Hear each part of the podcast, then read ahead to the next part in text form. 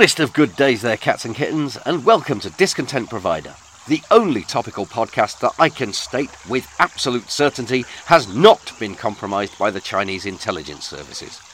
I am not saying that the others have, mark you. That would not only be fearfully irresponsible, but could also be seen as a rather transparent and cynical spot of baseless conjecture, motivated by a squalid sense of envy at them getting more downloads than we do.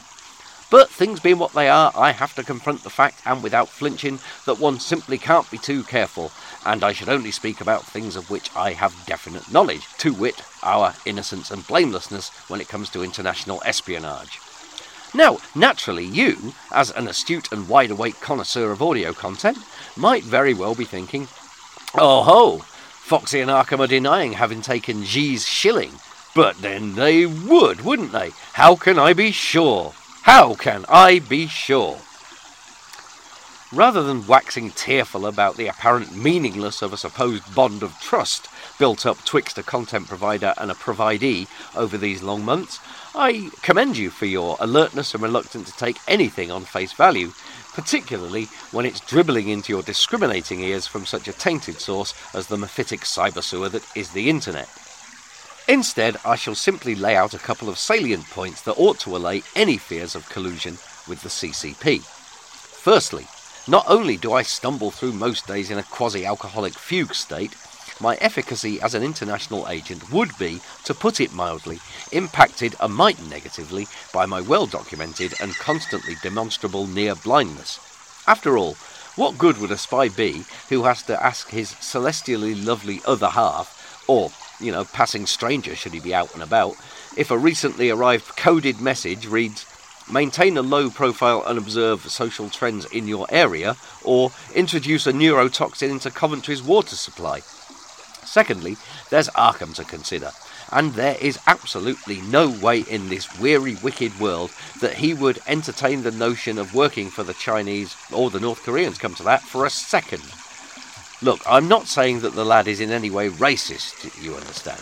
It's just that he has a profound distrust of and disdain for any culture in which he would not be regarded as the world's greatest lurcher, but rather as a potential plat du jour. So there you have it, a clean bill of health. And while neither of us have what you would call a fanatical loyalty to our not notably United Kingdom, even if we were inclined to Uh, cloak and dagger shenanigans, there is no earthly way that any recruiter for a foreign power would see us as assets. Fucking liabilities? Absolutely every dash time, but assets? No, not never. It's a dash pity, of course. As you may have gleaned from previous episodes, I've always been rather intrigued by the weird and terrifying world of espionage, and at the moment the spying game has rarely been hotter and sexier. Look at the case of Daniel Khalife, the uh, former soldier suspected of spying, or at least trying to spy, for the Iranian government.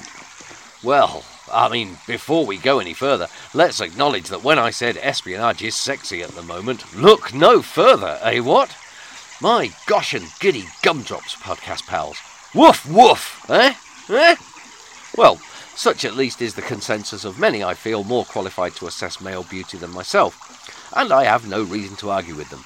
Terms like hot totty and super fit have crossed the discontent provider desk with regards to the lad, which, if nothing else, only further serves to strengthen the argument that an aging anti folk revenant like myself might not be wholly suited to the false passport and microdot lark. Anyway, the coverage of Mr. Khalife's absconding, or abscondment, is it? No, no, that sounds ridiculous. Absconding from uh, Wandsworth Prison was a frightfully meaty banquet, was it not? Far more 007 than George Smiley, the stuff of action movies to be sure. A daring escape from a prison made by clinging to the underside of a lorry, followed by a widely publicised manhunt of a nefarious and resourceful enemy of the state who would stop at nothing to evade capture and to uh, well, his goals were never made entirely clear, of course, but had the media claimed that his intention was to break into Buckingham Palace and effect an escape by helicopter with King Charles under one arm and a suitcase stuffed with depleted uranium and blood diamonds under the other, the public would have gobbled it up wholesale. Admittedly, the thrilling saga's denouement, the chap being knocked off a push bike on a canal towpath, was uh, far more last of the summer wine than it was Jack Reacher, but the Fourth Estate certainly made hay with it while they could. Khalife was uh, painted as a cunning monster who had either through a lust for filthy lucre or ideological or religious leanings, though I think it's fair to say that the latter was far more heavily implied, sold his soul to the uh, frenzied beard chewing theocrats running the show in Tehran and wished nothing but death and destruction upon the good citizens of dear old Blighty, despite his stalwartly maintaining his innocence. Should we contrast this with the press's handling of the Zaghari Ratcliffe affair? I think it's a worthwhile exercise, and we don't even have to bother about objective truths or evidence either, so uh, that'll be a nice time saver. Nazanin Zaghari Ratcliffe was, as I'm sure you recall, uh, accused of and convicted uh, for espionage by the Iranian authorities in 2016, and until her eventual release last year, was subject to a frankly ghastly ordeal of cat and mouse nonsense. Fresh charges kept cropping up, highly prejudiced appeal processes that went nowhere, hunger strikes, Boris Johnson making things worse. It was, let's face it, the most appalling shit show, made all the more ridiculous by her liberation being facilitated by the UK government shelling out wheelbarrows full of coin in repayment for a long deferred and oft disputed debt to Tehran. It really did, in retrospect, have all the appearances of a regime using some poor hapless innocent soul as political leverage. But is that really the point? The assumption was, from the get go, that Miss Zaghari Ratcliffe was as pure as the driven snow and uh, was a British citizen, or at least half a British citizen, who had been fitted up by a shower of shite hawks with an axe to grind. I'm not for a moment suggesting that she wasn't, I should point out here, but the automatic assumption on the part of the establishment and its red topped lackeys that such was the case was notable. I always thought. Not all spies or assets are trained killers who abseil into hidden missile bases and plant C4 charges in strategic points. Intelligence services of all countries uh, recruit all sorts of cats and kittens to do relatively innocuous work. Listen to local gossip, gather information about the economy, or, or simply observe local trends to build up a more holistic view of what's happening in a state or region in which their paymasters have an interest. This being the case, Ms. Zedar was, on paper, somebody that might have been of use to MI6 or the circus or whoever runs that sort of operation. Uh, yet that possibility was not for one moment entertained by anyone who covered her story. The fact is that all countries are at it to some extent or another, and just about any embassy, consulate, or even press agency will have at least a couple of bods on the firm who are engaged in some sort of off the books extramural activity on behalf of some shady outfit whose governor is known by either a letter, a number, or some preposterous sobriquet M783 or the Narwhale. Again, I'm not for one moment implying that Nazanin Zaghari Ratcliffe was an intelligence asset, but the fact that any potential involvement in even the lowest level of espionage was rejected out of hand instantly was as notable as the knee jerk acceptance of Daniels Khalife's guilt. Now, as far as young Mr. K is concerned, it must be noted that upon his apprehension, he was, I believe, found to be in possession of a portable telephone and a quantity of cash which does rather imply that he had received assistance from at least one other party. Whether that assistance came from a well meaning pal or a sinister network of Iranian spies remains to be seen. But it doesn't look good for his claims that he was just a misunderstood squaddy being jammed up by the brass. What I'm getting at, as I dare say you've gathered, is that despite the murkiness and obfuscation of facts that is so essential to the business of the clandestine activities, there are two general uh, consensus points about espionage. Number one, foreigners are all potential spies and saboteurs, whereas Britishers, with the honourable exception of James Bond, aren't.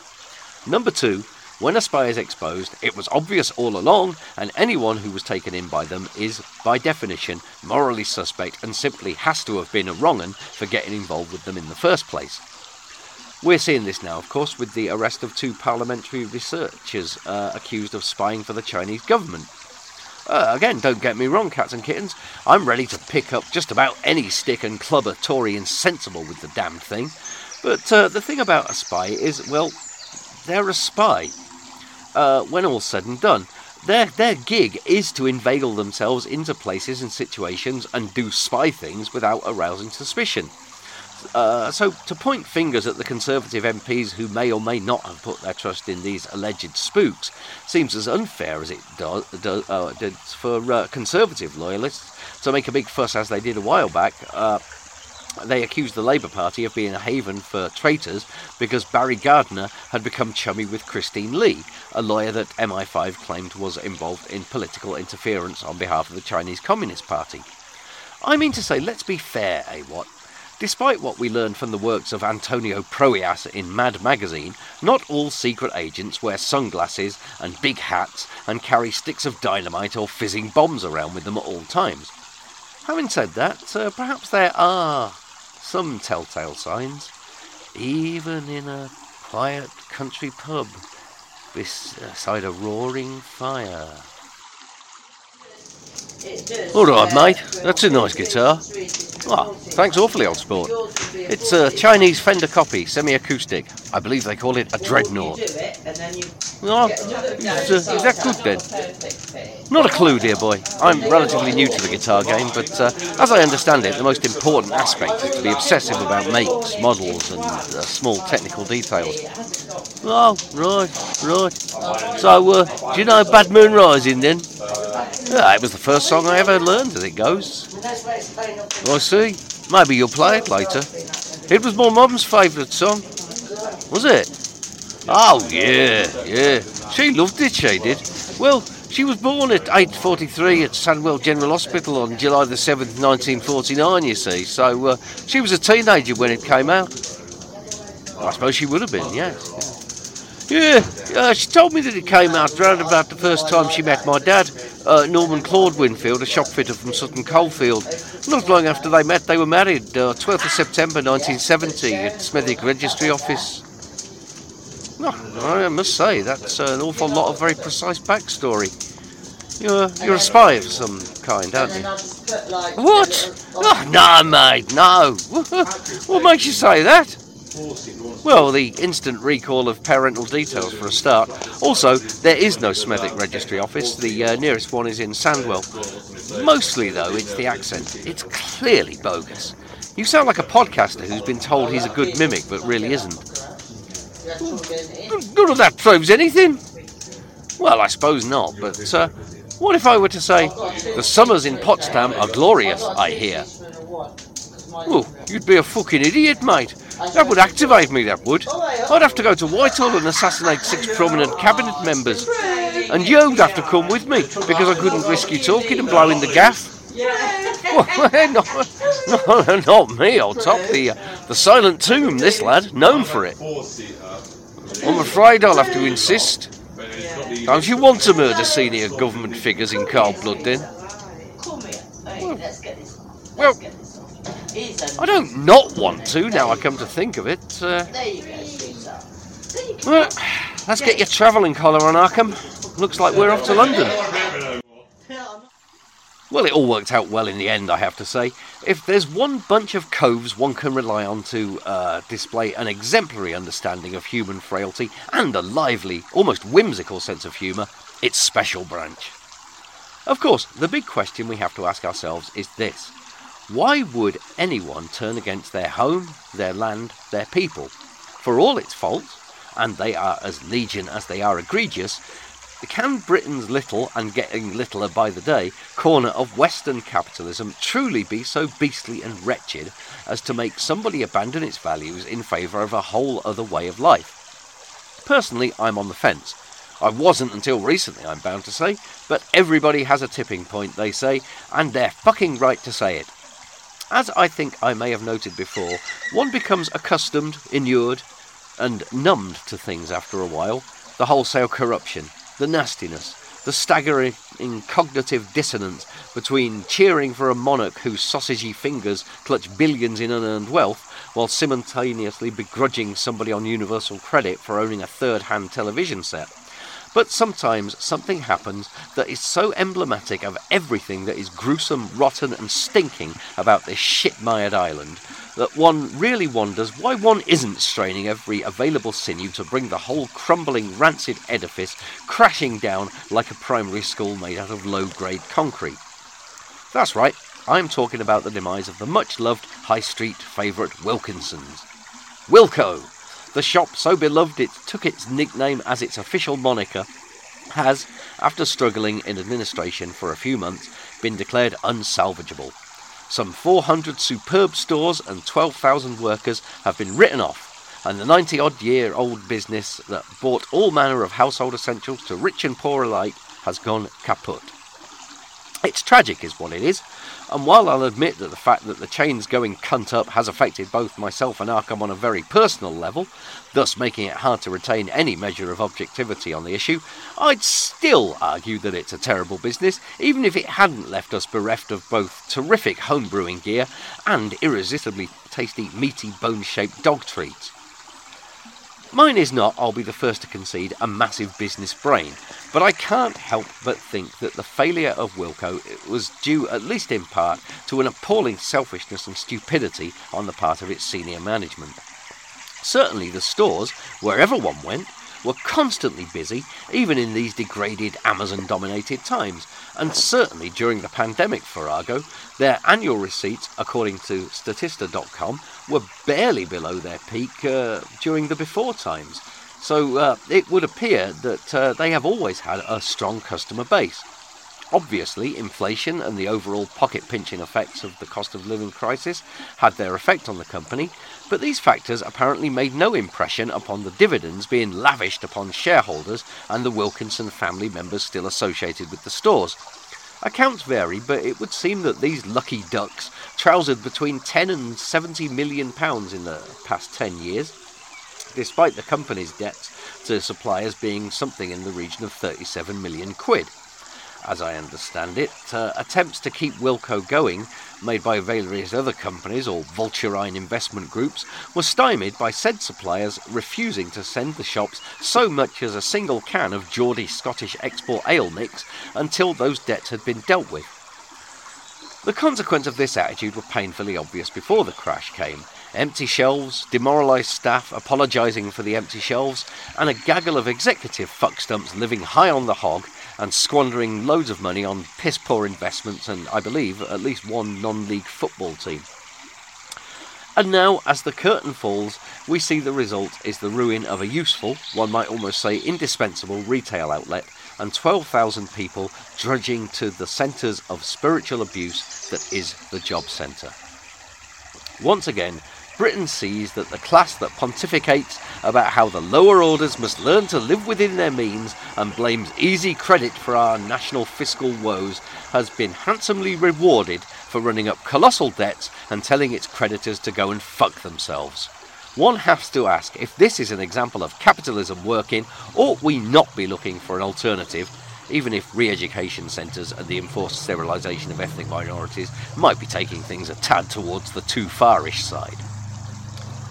And having delivered ourselves of yet another coruscating excoriation of things as they are, Arkham and I will take our leave of you for another week, podcast pals. All views expressed herein are simply the opinions of me, a folk singer and bad guitarist, and should be used for entertainment purposes only, as per usual. And don't forget to spread this deplorable spiritual virus hither and yon through all your preferred social media channels, won't you? Should you feel like getting in touch with us, you can email us at discontentprovider at gmx.co.uk or you can post at us on Twixter or X or Twitter X or whatever they call it now. Will always be Twitter to me because I am unashamedly old. Just search for Discontent Provider or tweet, yes, tweet at Foxy and Arkham. So as we wearily wend our way back to our treatless and homebrewless home, feel free to enjoy the song at the end. And from myself, the Silver Fox, and from Arkham, the Black and White Dog, cheerio.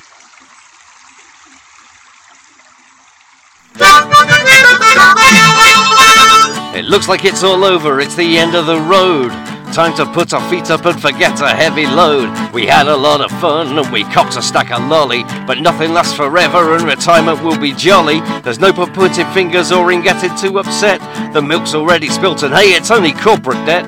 I suppose it's rather sad the family business can't go on, but let's console ourselves by saying we did nothing wrong. We can blame it all on Brexit's problems with supply chains. Those hopeless cunts, our customers, have barely half a brain. They'll probably curse the councils for putting up our rent. They've no fucking clue about where the money really went. Let's look to the future, how you're gonna spend your millions. Forget about the sorrow of a multitude of minions. Don't think about 12,000 people's cashing their last checks. Cause red shirts are disposable, remember Star Trek. Think a holiday in Thailand and check out those lady boys. Buy a Porsche antique jukebox, fill my house with high-end toys. I'll never have to work, I'll never have to claim the doll. I might hobby horse and online course my blessing business goals. I'll have someone write my memoirs about being a big winner. Scooping pocket change by giving speeches after dinner. Maybe I will just become a gentleman of leisure, become an idling civil sybarite who only lives for pleasure. You get a sense of freedom when you're in administration. No more tiresome worries, no more boring obligations. Your horizons are uncluttered and you get the chance to see the things that really matter, and they're me, me, me. I'm not worried about the folk laid off, I'm sure they'll all be fine. And if they aren't, who cares because it's no concern of mine. And screw public opinion, though they're angry now, of course. They'll soon forget just like they did with British home stores.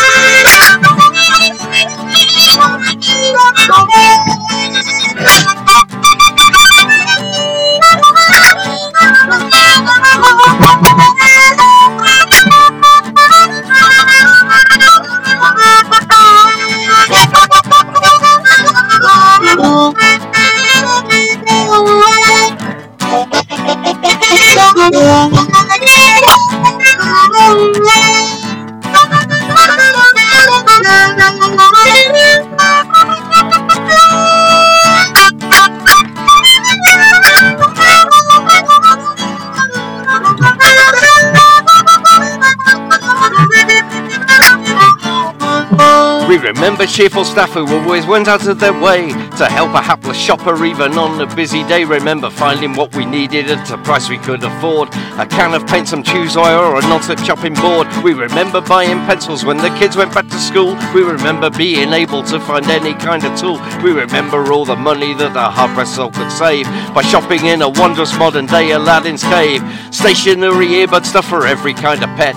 Are just a random sample of the things we won't forget. If you couldn't find something, then you only had to say, and they gladly get it in for you in just a couple of days. We remember finding bargains, we remember finding treats, be it toilet seats or printer ink, a little bag of sweets. We remember how it helped us do what, what we wanted to, and we won't forget it when it's up because of shits like you, and we won't forget it when it's up because of shits like you.